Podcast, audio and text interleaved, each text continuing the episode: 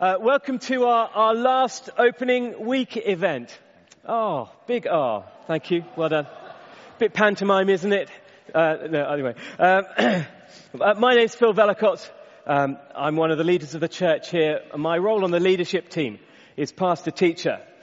If you're new here this morning, then let me just explain that normally uh, we have children's groups or, or, young people's groups particularly, but the young people, uh, that secondary school age, are going to be staying in here this morning. Um, in our in our time, we're going to be asking um, uh, Justin Rees Larcombe to share his story with us of how he came out of addiction and into a relationship with Jesus. We're looking forward to that, Justin. Thanks so much for coming. Uh, just a couple of items of housekeeping, um, um, particularly, uh, this is for those of us who are new. Um, the fire exits are signed by the, just follow the little green men. Um, the assembly point is in the car park, um, just for your information. Uh, the loos, um, ladies and gents loos are, are just, out, just off the corridor behind me. the gents, you have to go right down the corridor and round the corner. You'll find the gents there. And, and the disabilities loos is just behind um, the, uh, in the room just behind the, um, the coffee area. Um, uh, can I just say for children this morning, um, so primary school children, you're going to be upstairs um, just as Justin comes to speak. You're going to be upstairs um, in the um, in, in, the room upstairs. For ch- little children, so naught to two, there's a creche just through that door, and just follow the corridor around. It's, it's pretty obvious to see. Um, and if you'd like to leave your children there, um, that's great. Um, it's been an, an, amazing week, hasn't it? We've had so many things happening. Uh, we've had hundreds of people come in just to look around the building. A, a big welcome to you if you've just come in and looked around the building and thought, oh, actually, it'd be nice to see what happens on a Sunday. Very big welcome. Um, we've had lots of people, lots of cake, lots of coffees.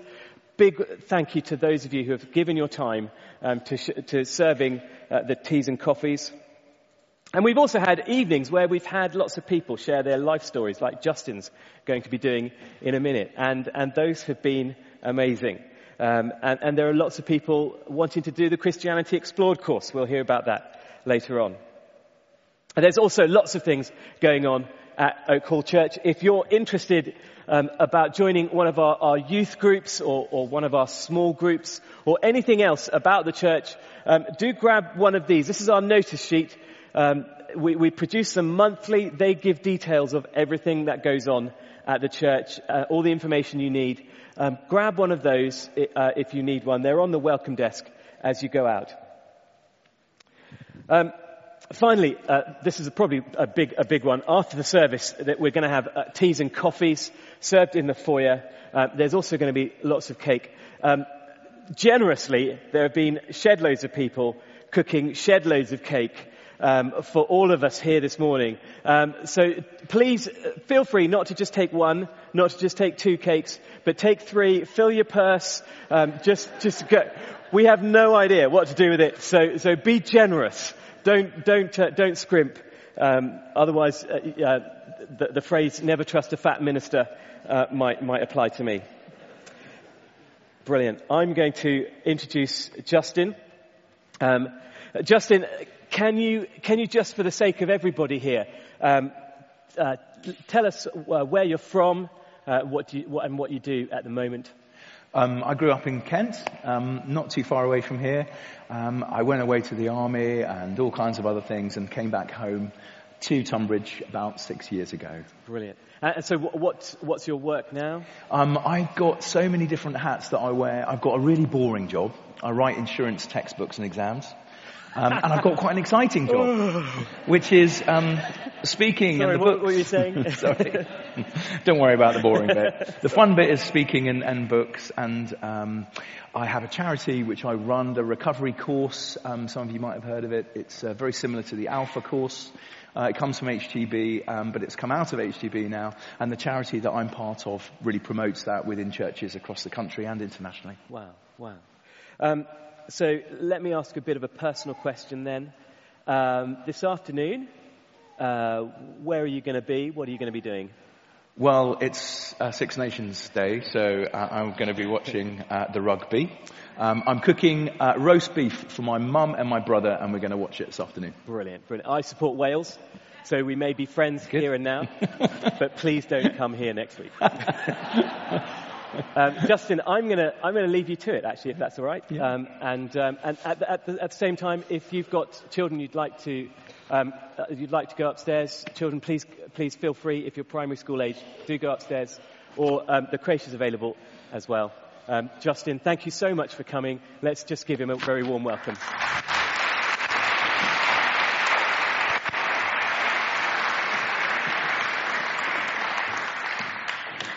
Um, well, good morning. Um, I have a slide to show you.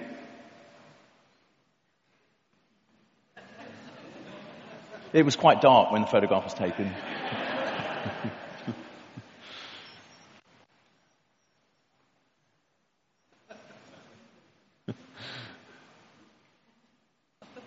okay. Don't worry. If you catch up, it's fine. It's no problem. Okay, brilliant. On the 17th of August 2013, five million people woke up and bought a copy of the Daily Mail. And some of those people would have opened it up and looked inside and seen a double page spread and read the headline of how an ex-army major squanders three quarters of a million pounds over three years. Losing his home, his job, his wife, his family, and pretty much everything. Everything that I had, because the person looking back up at me when I opened up that newspaper that day was me. And I realized I needed probably to have a conversation with my eldest son, who was 12 years old at the time. We went for a walk. He read that newspaper article, and when he finished, he looked up at me and said, Dad, you mucked up. Don't do it again. That was five and a half years ago, and I haven't mucked up, but how did I get to that place? How did someone who had so much lose everything? And that's the story I want to share with you. Because life started well for me. I had a, quite a privileged background, a lovely home. Some of you might well know my mum, Jennifer Rees Larcombe. I had five brothers and sisters and we lived a happy life. Yes, my mum was ill for a while, but um, she was quite miraculously healed. And I would say I had quite a stable upbringing. My passion was to fly. That's all I wanted to do. And the army were going to be mad enough to try and teach me to fly. But first I had to get through Sandhurst, the Royal Military Academy for my officer training. I guess you could say I was living my life up to that point in the light. I've made a decision on my own that I wanted to be a son of God. I had Christ in my life. I would wake up in the morning and read my Bible uh, and I'd commit the day to Him. And I was very much living my life openly as a Christian in the light. And on the day I arrived at Sandhurst, my mum realized that I might not have time to read my Bible every morning as I had been doing. So she gave me this little book. It's called Living Light. Some of you might even have seen something quite similar. It's a series of verses in the morning and in the evening on a theme. It doesn't take terribly long to read. I opened it up and I looked inside. She'd written something. Let me just read this to you. We're so very proud of you today. We realize that sometimes in the future you'll only have time for a few verses. So we thought this might help. Armies may march on their stomachs, but spiritual food gets you further. As an officer, you'll be responsible for the lives of your soldiers. But as a Christian, you'll be responsible for their souls as well. I read that every morning. Not a day went past that I didn't read this. Even when we had inspections at five o'clock in the morning, I'd still take the time to read it. And at Sandhurst they tell you, don't stand out. Don't do anything badly, but don't do anything well either. Just be a grey man, blend into the background and get through your time. But I made a stand quite early on at my time at Sandhurst, which meant that I did stick out a little bit. I loved rugby. And there was a commotion one day. Uh, after just a couple of days of arriving at Sandhurst, everyone was gathered round the notice board. Uh, and I went to see what all the fuss was about. There was a note and it said, rugby trials this Saturday. If selected, Wednesdays off training. So all 411 people in my intake turned up for the rugby trial. Um, because there were so many of us, they invited some people to come back again on the Sunday for a final rugby trial. And I thought long and hard about what I should do and made the decision to go and stand in front of the commanding officer who was in charge of rugby. It was a big, tall lieutenant colonel. He had bushy sideburns and even had a monocle. I looked up at him and I said, Sir, I don't want to play rugby. I'm a Christian and I want to go to chapel. And he didn't bite my head off. He wasn't angry. I wasn't selected for the starting 15 that following Wednesday, but I was a reserve. And the person who was in my position got injured after a few minutes, and I quickly came on and played the best game of rugby I've ever played in my life. That same colonel, just two weeks later, asked me if I would be the captain of the academy first 15, which was a real honour because the general loved his rugby. And he used to come and talk to me, the commandant. And he'd ask me who we were playing and, and who'd been selected. And I think I must have been the only officer cadet he actually knew by name because at the end of my time at Sandhurst, when he had to select who was going to be the top officer cadet in my intake, he chose me. And I was awarded the Queen's Sword of Honour on the day of the Sovereign's Parade and my mum was there to see me being handed over the sword. My career in the army had started well, but it didn't all go to plan. Um, you know, I said I wanted to fly.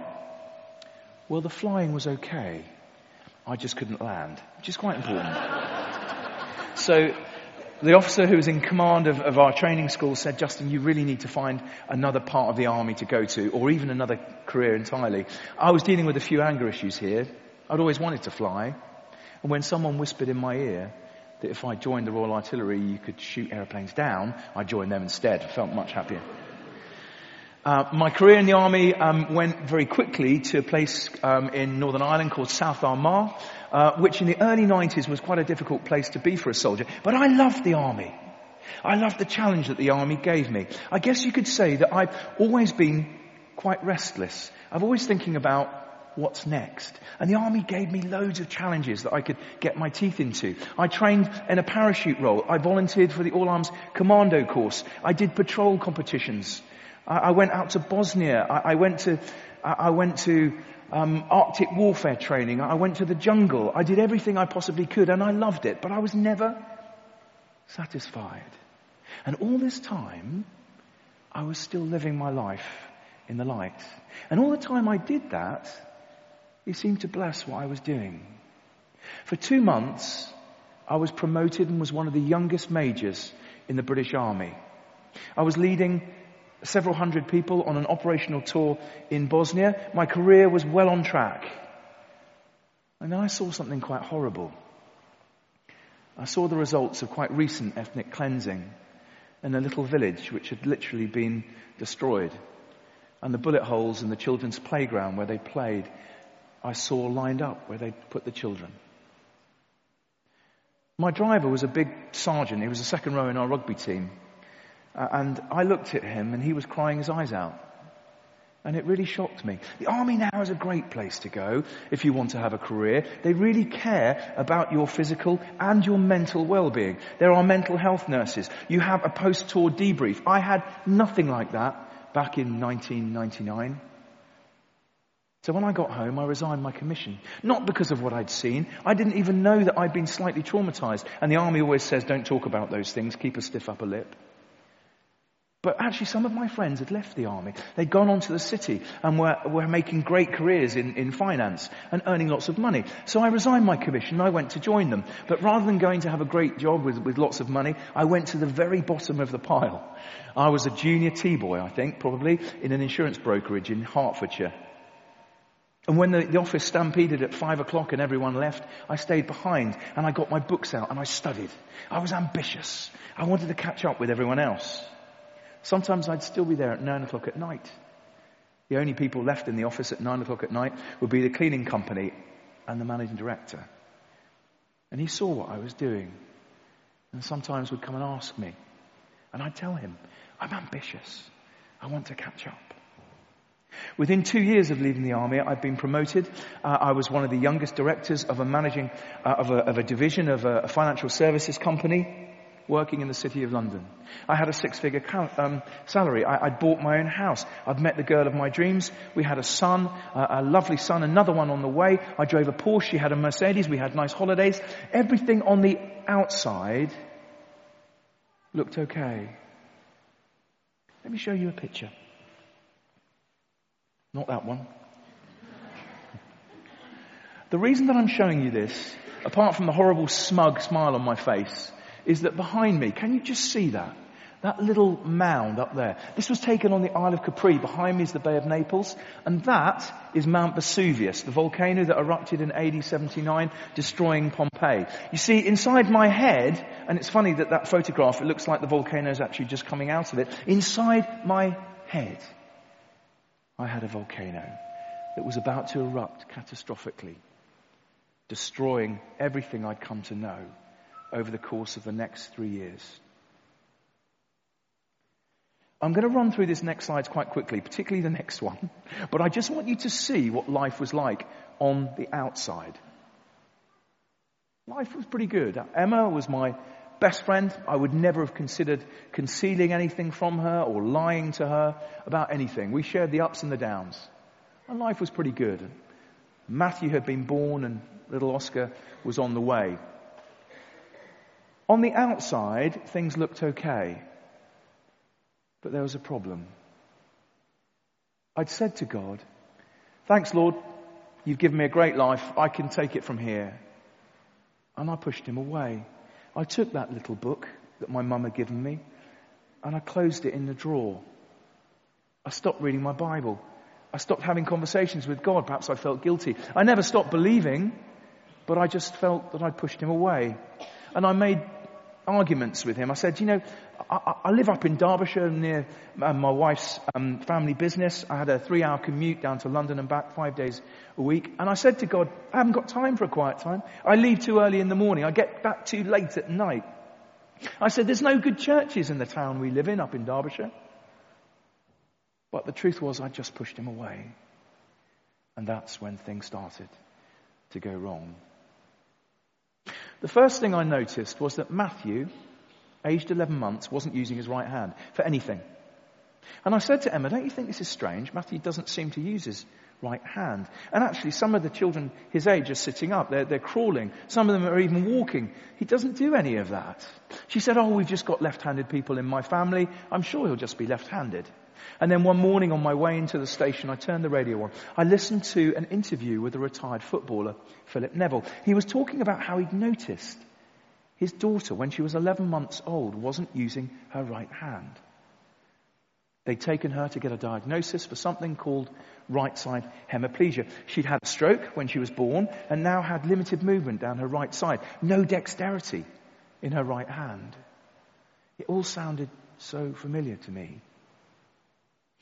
That evening when I got back, I said to Emma, please can we take Matthew to see a consultant just to rule things out? So we did. We, we took him to see someone and within a few minutes they said, I suspect your son has right side hemiplegia. I can see stiffness in his leg, in his arm, and no dexterity in his hand. Matthew had uh, a scan and on the day when we were going to go and get the results of this scan, I walked into the consultant's office. There was a picture of Matthew's brain on the computer. I was looking at a great big scar. She said, Your son had a bleed. He had a stroke, probably around the time that he was born, and he now has right side hemiplegia, the form of cerebral palsy that means he will have limited movement down that right side. She said as we got up to leave, by the way, he may well be susceptible to fits or seizures or have epilepsy at some point in his life. I was thinking when he's a teenager, but it was two weeks later. I was at home.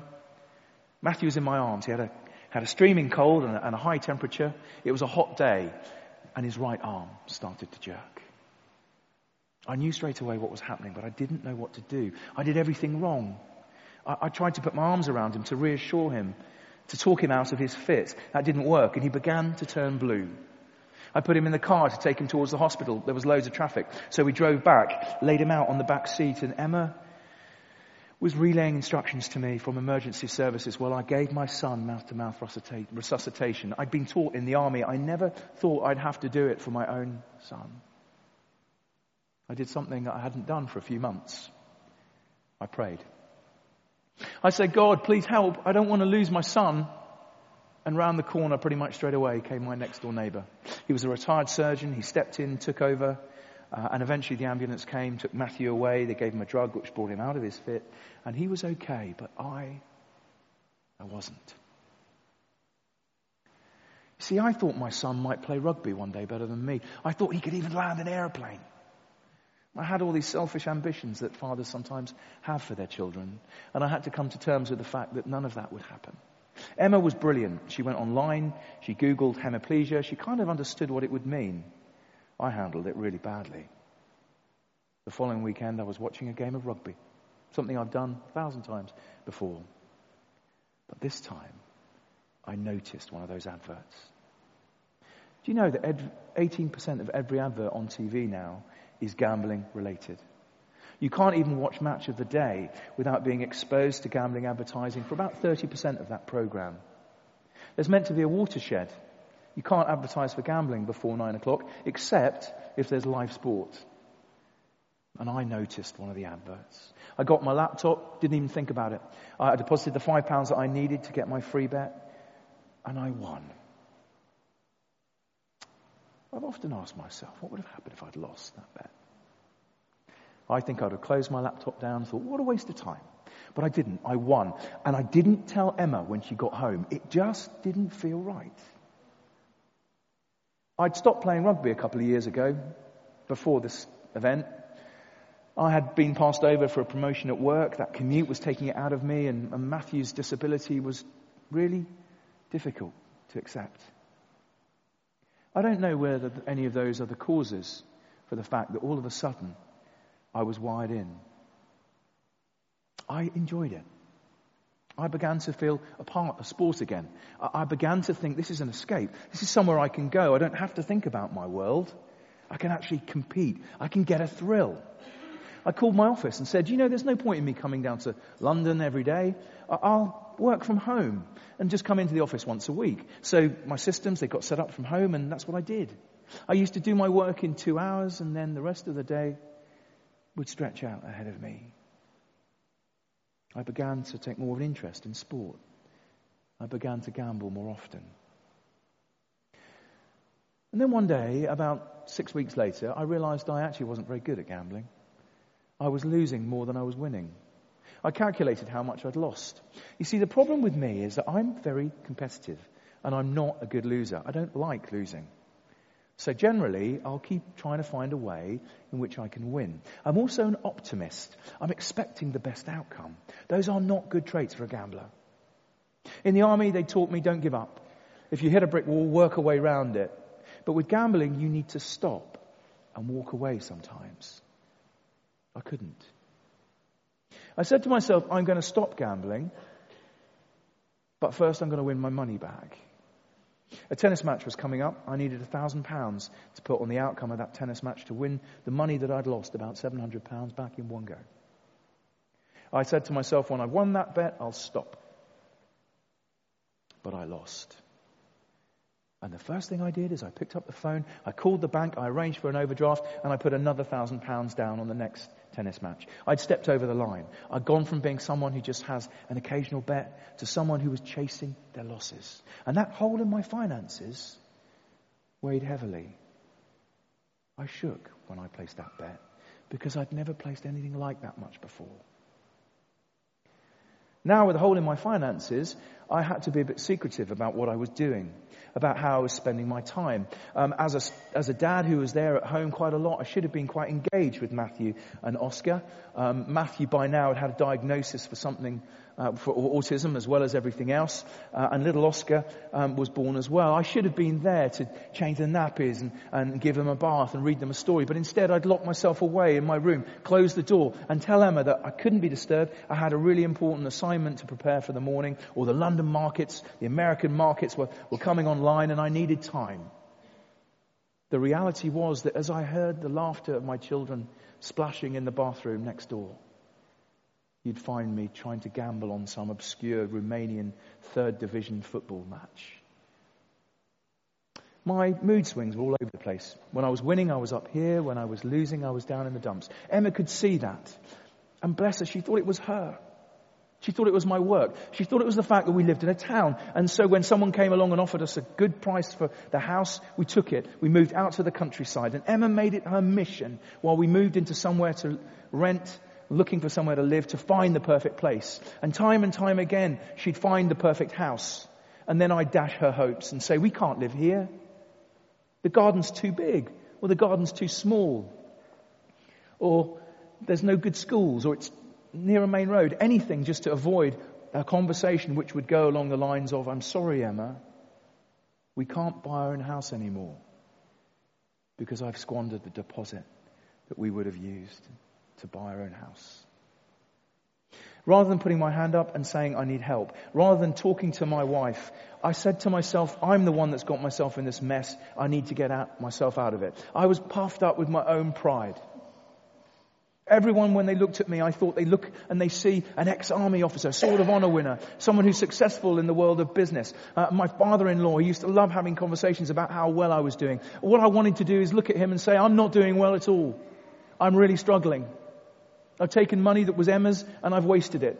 I have a problem. But I couldn't say any of that. Well, at least I didn't say any of that. Instead, my bets got bigger. They got more extreme. And as my bets got bigger, I began to borrow more and more and more. One day, little Matthew said to me, Daddy, please will you take me to the swings? We were down at my in-law's house and as an autistic child, he'd fixed his mind on doing that. He knew he wasn't spending a lot of time with me. He just wanted some time with dad. After we'd finished lunch at my in-law's house, it was raining outside, Emma said, can you just take him to the swings, but go home first and get his coat? So we drove back a couple of miles to my house. We pulled up out, outside and I left Matthew strapped in in the front with the engine running. I went inside. I put my hand on his coat. And then I remembered that that morning I'd had a bet. I thought I'll just go and check my account uh, and then I can go and have some nice time with him. I'd lost that bet. I can remember feeling cross, feeling angry. I went to the online casino, a stupid place to go. I went to the roulette table and I had a gamble thinking I'd just win that money back. One bet. Then I'll go and have a nice time with Matthew. Two and a half hours later, I'd emptied out my bank account again. I went downstairs and little Matthew had fallen asleep in the car and the tears that he'd cried himself to sleep with were dried on his cheeks.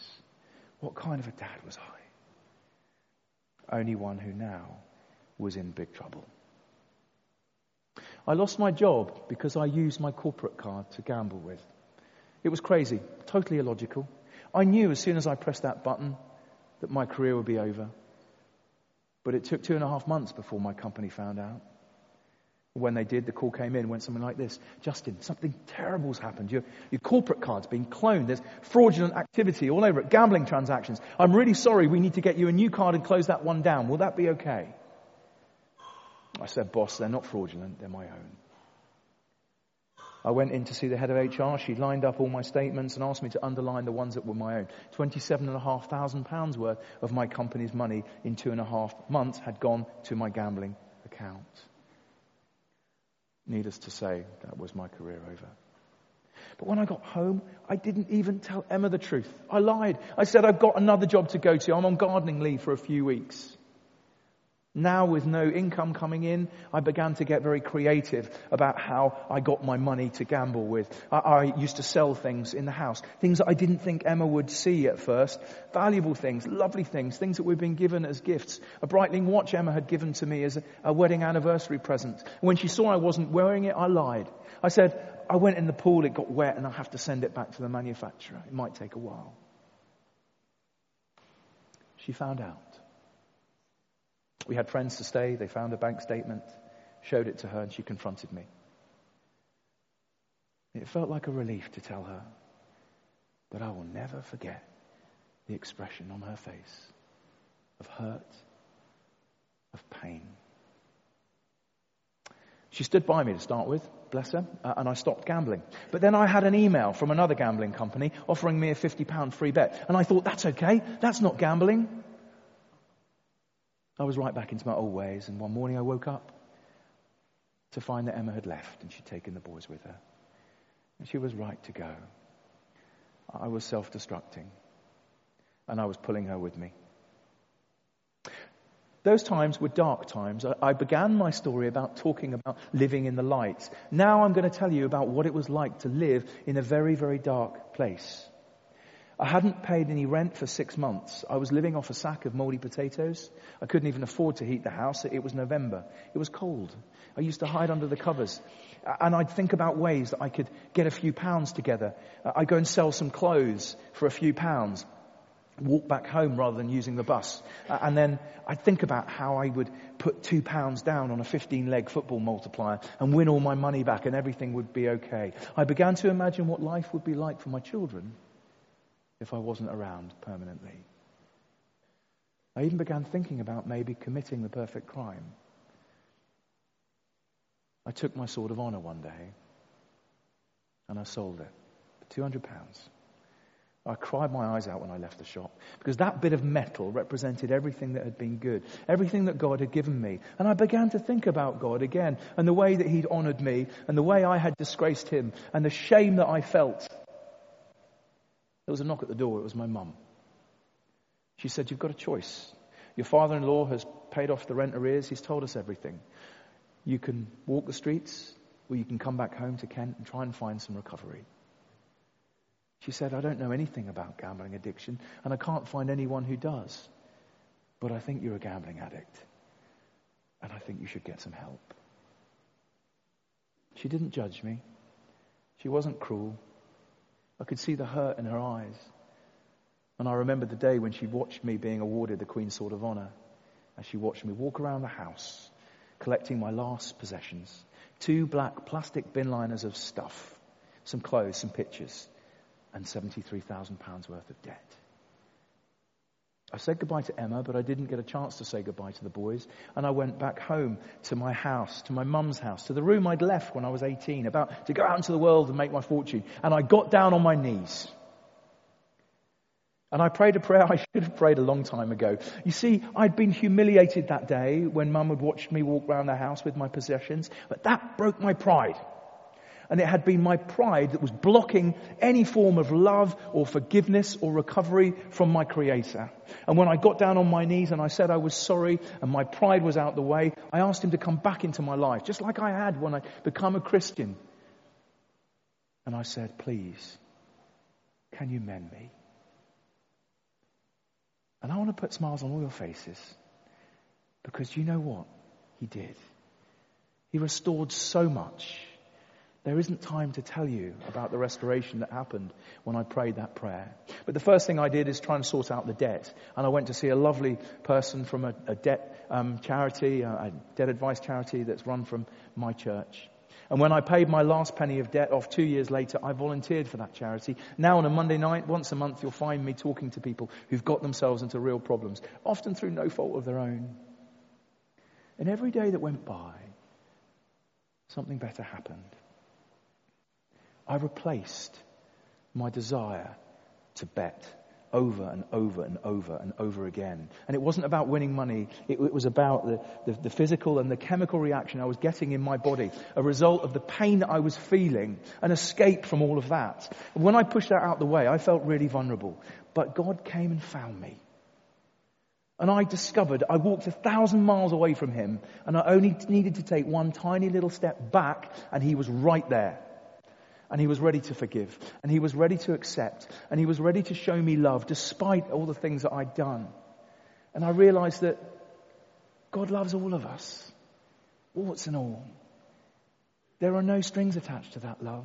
We can't earn more of it by doing good things. He won't take it away if we do bad stuff. But we can lose sight of it by putting barriers in the way.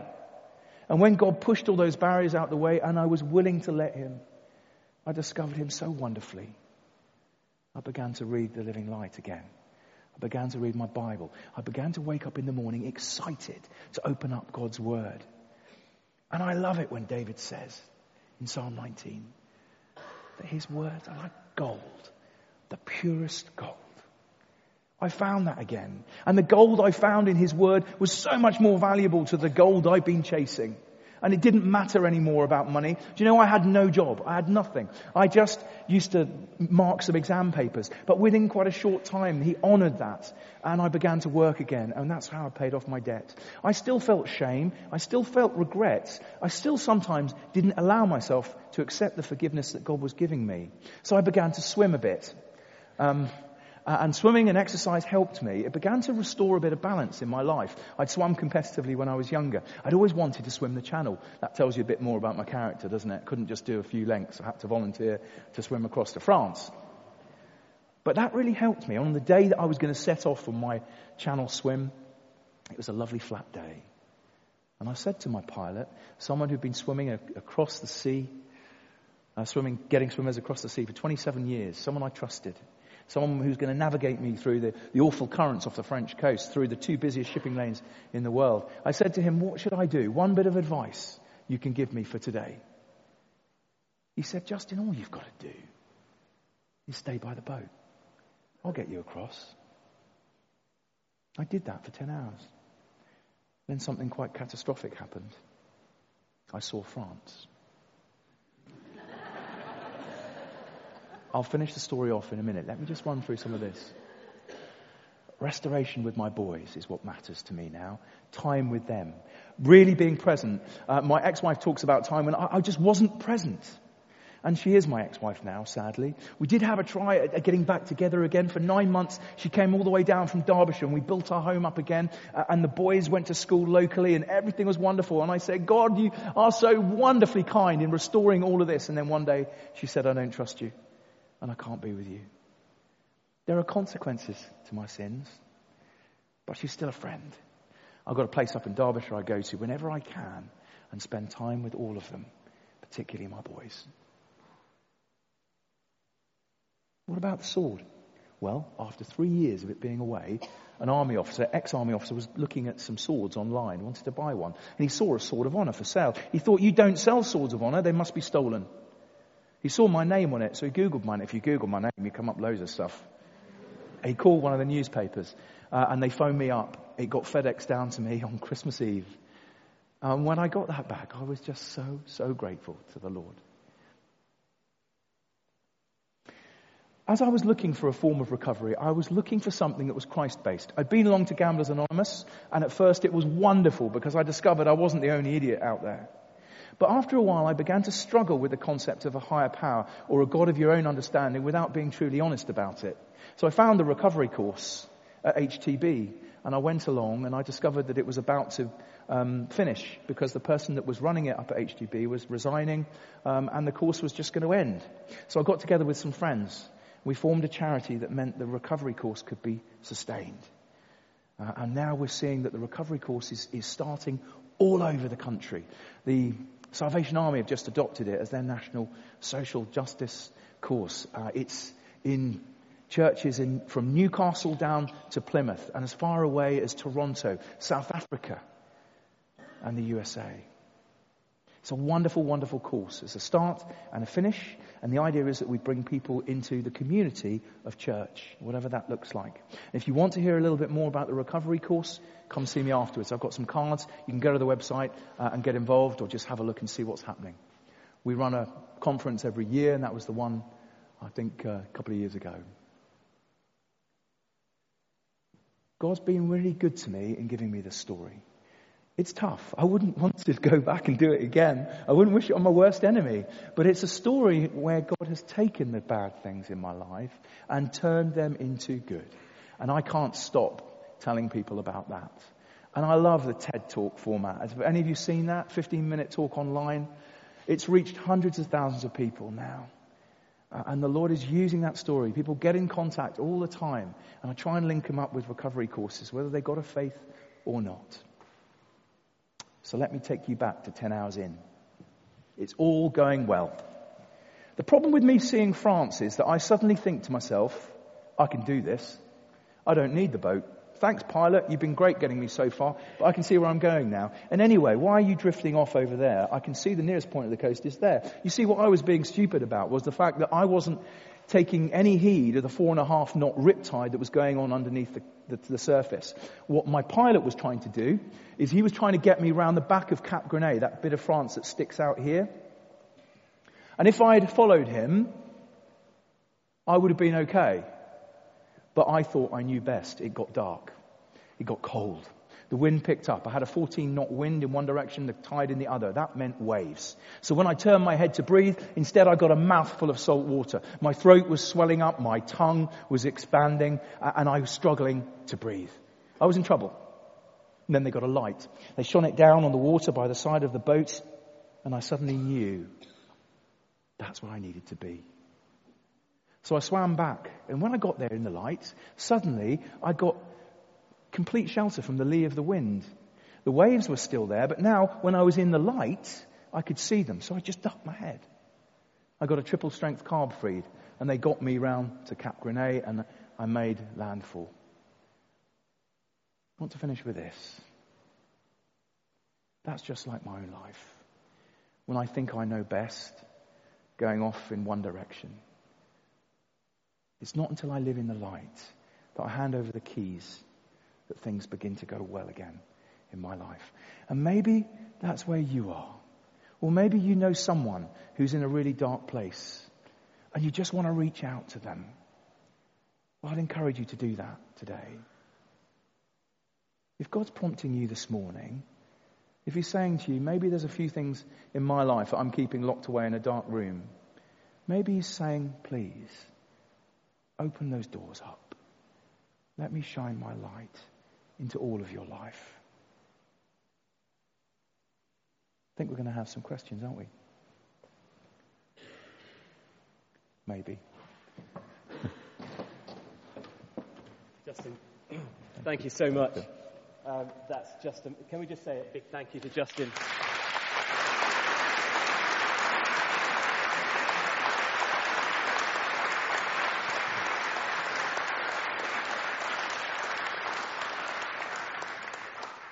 It's one of the, one of the most humbling stories I've ever heard. Um, what would be lovely is, um, is we're going we're gonna have um, Andy, he's going to come and, and, share a song with us. Um, as Andy shares, we've got a, um, a, a, a, phone number on the, on the wall behind me. Um, if you've got any questions that you'd like to ask Justin, then do text them into that number. and then where's, and then James has got um, the phone. Lovely, thanks, James. Um, and we'll uh, we'll just spend some time uh, just after Andy's song uh, to, to take you through those. Is that all right? You... Thank you, Phil. Thank you, Justin.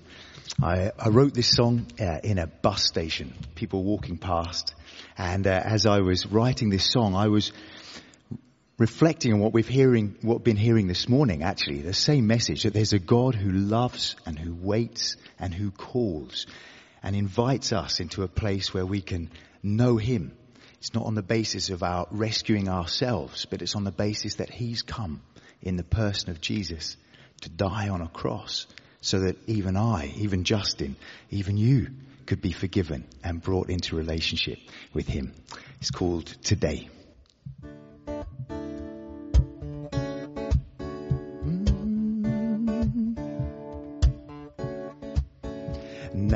Run for the bus, climb on, and you smile at a person you don't know and drive on. But today if you hear his voice, don't harden your heart. Today if you hear his voice, don't harden your heart. Now you're out in the street, walk on. And you're reading the advertisements well, read on. And today if you hear his voice, don't harden your heart. Mm, today if you hear his voice, don't harden your heart.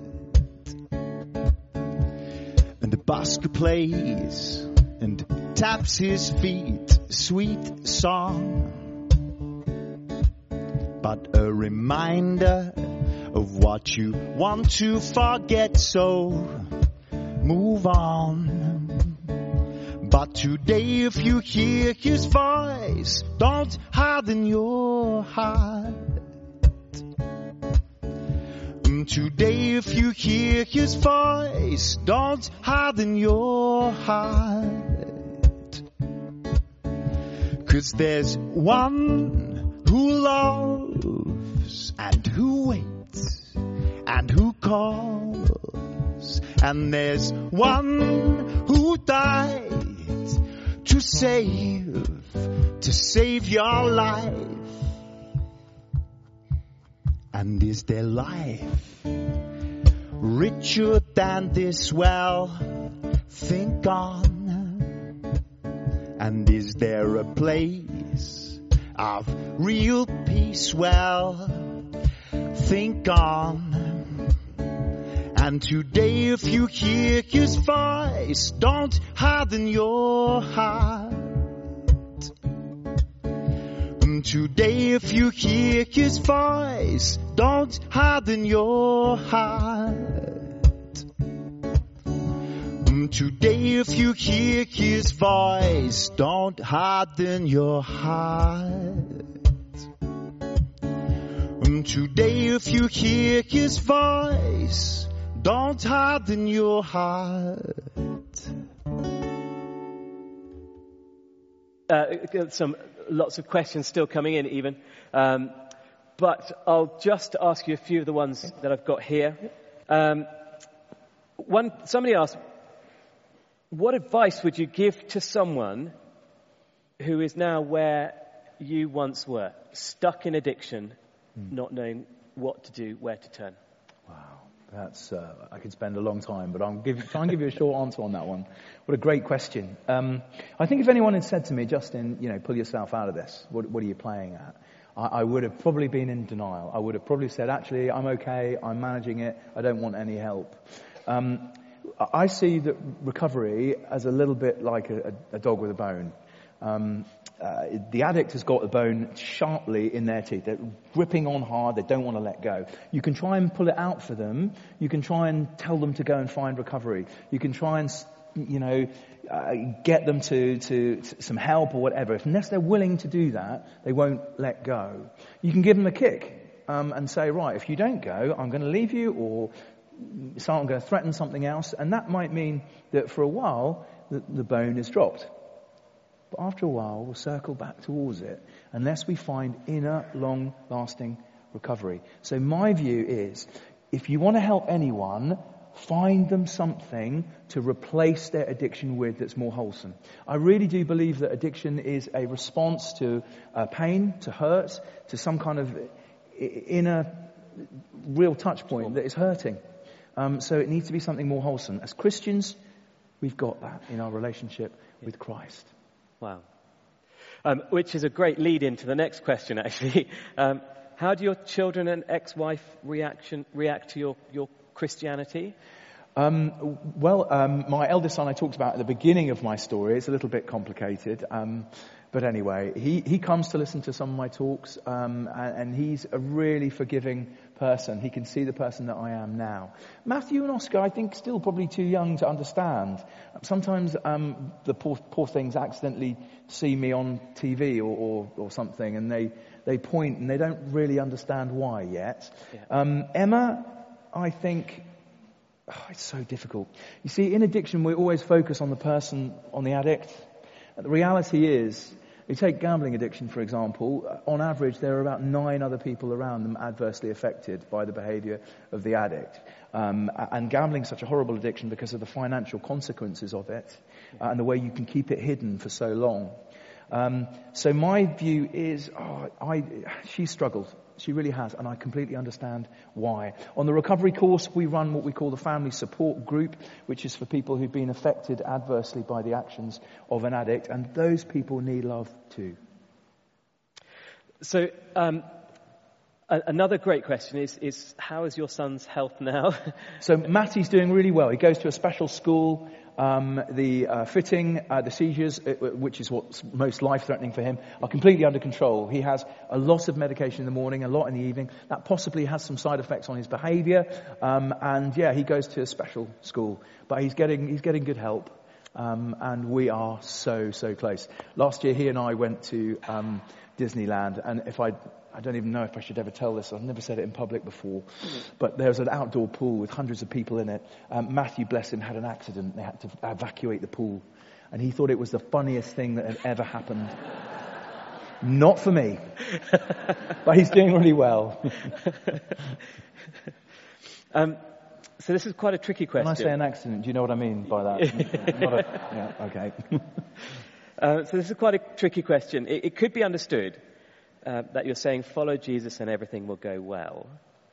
Um, do you want to explain a bit more, and then I'll ask the second, second yes. side that? Okay. Uh, uh, it's so difficult. My, my favourite psalm um, is Psalm one, and it talks about a person who, who meditates on God's word in the in the morning and the in the evening, and they're like a tree that puts its roots down by the water, and everything they do prospers. And that's really simplistic. And I love it, but unfortunately, uh, for some people that is true. But if you're new to Christianity, please don't think that we're trying to say if you become a Christian, suddenly you'll prosper and everything goes well. And I am the example of that. God wanted to bless me with so much, but I wasn't willing to accept it. I thought I knew best. And that meant there were some pretty bad consequences. One thing I do know, whatever this life throws at us, if we have Christ in our life, we have the peace to be able to get through anything.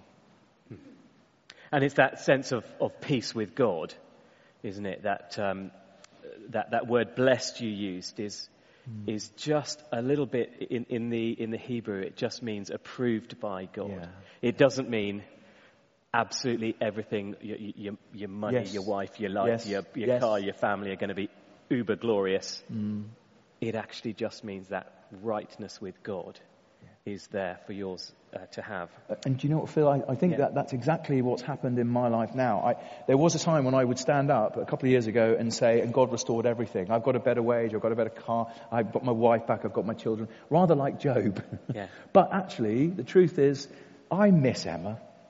I really do. I wish we were a family. And um, we're not because of the consequences of my sin.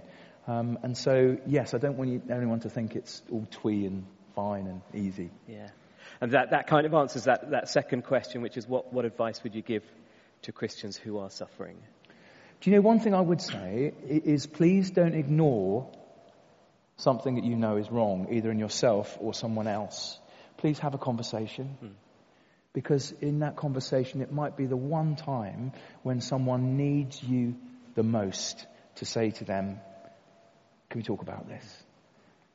And I, I think do you mind if I add a little bit? Um, my, my, my, what's the word? My insistence uh, would be that we don't um, convince ourselves of something that could be the lie. That, a, a, lie that we sometimes convince ourselves of is that I walk into a, a church on a Sunday morning and, you know, everybody's sorted and everybody's happy and everybody's smiling. Um, and, and, that's a lie we, we, we deceive ourselves with. Yeah. Because the truth is, absolutely everybody has, um, has woken up on the wrong side of the bed, spilt the coffee all over their children, kicked the dog on the way out, um, and, and, and feel the burden to put on a show. Yeah. That's the truth of it. Um, and I don't know why we do that, but we do. Um, and, and, and maybe perhaps we ought, to, uh, we ought to forgive ourselves for preaching that lie yeah. um, and tell ourselves the truth. Um, the person sitting next to you um, has had a really rough morning, potentially, probably, um, and let's not convince ourselves any otherwise. That way we, be, we can be real, that way we can be honest, that way um, we don't raise the bar of expectation. I have to be as gorgeous and beautiful as the mm. person next to me. The reality is they're as ugly as I am. yeah, take me for example. Yeah. but do you know what? That's so refreshing to hear that in a church because so often the one place where we need to be authentic, where we need to be honest, is the one place we feel we can't be. And when people say, "How are you?" we say, "Fine, having a great week." Actually, the reality we're not. And that's why the recovery course is so authentic because it's not just for people who you would think are addicts with a drug problem or an alcoholic an alcohol problem. It's for anyone. It's for that person that can't stop spending. It's for that person who's watching too much porn. It's for that person who, who's having a relationship with other people hurt. Uh, and I just, I think it's wonderful that we can be that honest in this space. Uh, Justin, can I ask you one last question? Um, uh, again, quite, quite a personal question. Um, would you still call yourself a gambling addict? Um, yeah, we, and, and, then I'll ask. That, that, that's a great. It is a great question. Um, uh, do you know what? I could never go back to gambling. Every single day, I'm really protective about it. Um, I know that if I had one bet, I'd be right back to the way I was. So I don't buy a raffle ticket. Um, I don't buy a lottery ticket. I don't even have a sportsman's bet. Um, I would do nothing because I'm so protective. It's a wonderful gift that I've been given from God. I don't want to throw it back in His face. Hmm. So I will always be someone who cannot gamble. So there's a sense in which you you you almost know that you have the potential to go back to. Yeah. But because of the damage, and also because of the love of Christ in your life, yeah. you've said never will I go anywhere near um, yeah. that again. So. Um, what do you now fill your time with in order that you, you, you that kind of what have I replaced the bone? Yeah, what with? do you place it? What do you oh, place the bone with? Yeah. I, I, I, love I love to write. I love to speak. Um, I, have got a couple of books that I'm I'm around. If you want to come and I'll sign one. Um, maybe you're going to talk about I'll that. Talk about that. I hate talking yeah. about it, but um, those are the things I love doing. Uh, the project that I'm doing at the moment is to go back into the armed services where they've got a real problem with gambling. Maybe three times more than uh, any other place, uh, and we're building uh, an education program within the armed services um, that will give them just the tools that they need to get through. And schools. Schools. If you're 16 to 23, you're three times more likely to have a problem with gambling. If you're 17 to 23, you're more likely to gamble on football than play. Uh, and I have a real heart for young people who, who are really adept and, and good at smartphone technology, which is where all the advertising goes, and they are the most susceptible to that advertising. Wow. Justin, thank you so much for, for sharing your time. Um, Justin's going to be standing uh, by the bookstall. Um, we've got a couple of books uh, uh, uh of his. Um, one is um, Tails I, I Lose. Um, that's, that's just a story of, of your life um, uh, uh, well, both are a story of your life. One is more for, for just the, the non-Christian casual reader. One is for uh, Christian friends. Um, could I encourage you? They're, they're eight ninety nine each, uh, 50, 15 pounds for both. Um, that's not ripping you off, is it? No, 15 pounds for both. Mm. Can I encourage you, if you've got someone on your mind um, and, and, you'd like them to read Justin's story, um, do uh, do ask him to, to sign it. Um, get him to to personally sign it to the person you'd like to give it to, um, buy them um, and, and, give them away, or, or read them for yourself. Um, but they are, as we've heard this morning, just exceptionally moving books uh, to read. Um, we've also got a, a bookstall where, where we're actually um, uh, selling books. There's this one for one pound, which just explains, uh, called Essentials, just explains the heart of the Christian faith. Um, uh, much of which you've heard this morning, but that kind of explains it a, a bit more. Um, this way to life, again, Derek Prime just explains actually what is real life. We've heard um, how, how real life can be so destroyed uh, by something so evil. Um, but here, this is a way um, to real life. Um, and those, those books are one pound. Live Wires is, is a book of, of stories, again, people who have encountered the person of Jesus. Um, and, um, and, and, powerful stories of changed lives. Uh, it's got a yellow dot on, so those are two pounds. Uh, you can buy all three of these books for four pounds, um, which is which is not quite as discounted um, as Justin's.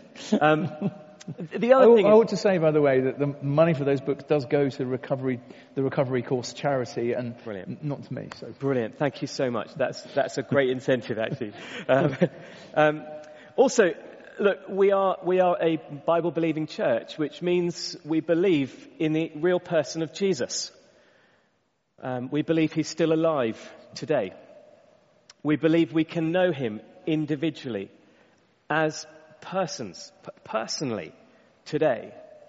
And we know that he uh, can bring us into a relationship with God. Today we were talking about Psalm 1, um, that, that term blessed.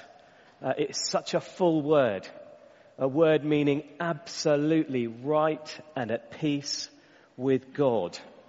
Not just with ourselves, not just with the people around us, but with God, the most significant in person in this universe.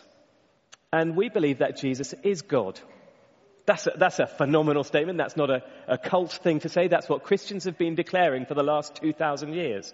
Jesus is God. If we want to know who Jesus is, or who God is, then we, we look at the person of Jesus. And, and please don't take my word for it. Uh, I'm, I'm, not going to say, you know, n- now come to the front and accept that and, uh, and I'll, I'll, talk you through it. I'm going to challenge you and, and, just ask you to come and explore that for yourself. Christianity Explored is six Monday nights uh, where you can come here um, to this building uh, and, and, sit in the coffee area with 20 other people who are already coming um, and, and, share with them uh, and, and, explore with them who the person of Jesus is. We go through um, a biography of Jesus that's recorded in, in, in the Bible. Uh, it's the biography of Mark. That's the book of the Bible we go through, the Gospel of Mark. And we just read that together. And we look at whether this person, Jesus, is who he claims to be. God. And whether this person, Jesus, can do what he claims to be able to do. Make us right with God and bring us peace. And if you'd like to come on that Christianity Explore course, do grab one of these on, on your way out or talk to me or anyone with a lanyard. Just say, I, I, can I just have a bit more information about the Christianity Explore course? Because I would like to find out who this Jesus person is. I'd like to know whether he can do what he says he can do, bring us peace with God. It's a great opportunity. Ask whatever you want. Be real. Um, we're not going to laugh because of it. We're not, you know, ask the right questions. If you don't uh, understand anything, just ask because we'll answer the question. It's that real, it's that honest, it's that open, it's that friendly, on top of which you get decent coffee and decent cake, just like we're about to have um, now. Mm. Um, Justin, I'm going to pray. Do you mind? Yeah, I, I think that's important. Praying is talking to God. Um, it's, it's simply speaking to Him as one person to another. Um, what we traditionally do as Christians is just bow our heads, close our eyes to avoid distraction. Uh, that's all that is. It's not a special holy act. So we're going to bow our heads and close our eyes now and just speak to this person, Jesus. Dear Lord Jesus Christ, God the Son, who came into this world to deal with people like us. We thank you that you've dealt with Justin. We thank you that you have given Justin his story that he can share with us.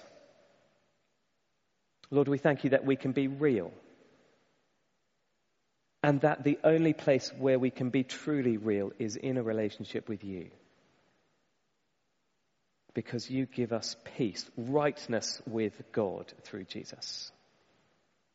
Father, we thank you for Justin and his honesty and his realness. We ask that you would continue to bless him and give him strength as he, as he fights this, this dreadful evil in our society of online gambling. We pray for his family. We pray for Emma. We ask, Lord God, that you would continue to work restoration in their lives, even now. We ask that you bless his boys, bless him. May his work grow. And Lord God, we ask for your peace, your blessing to be upon each of us now as we go. That we would know you more and more and more as we learn more about this person, God the Son, Jesus Christ. We pray this in his name. Amen. Well, thank you for coming this morning. It's been a great morning. Justin, thank you so much. Um, can we give him another clap?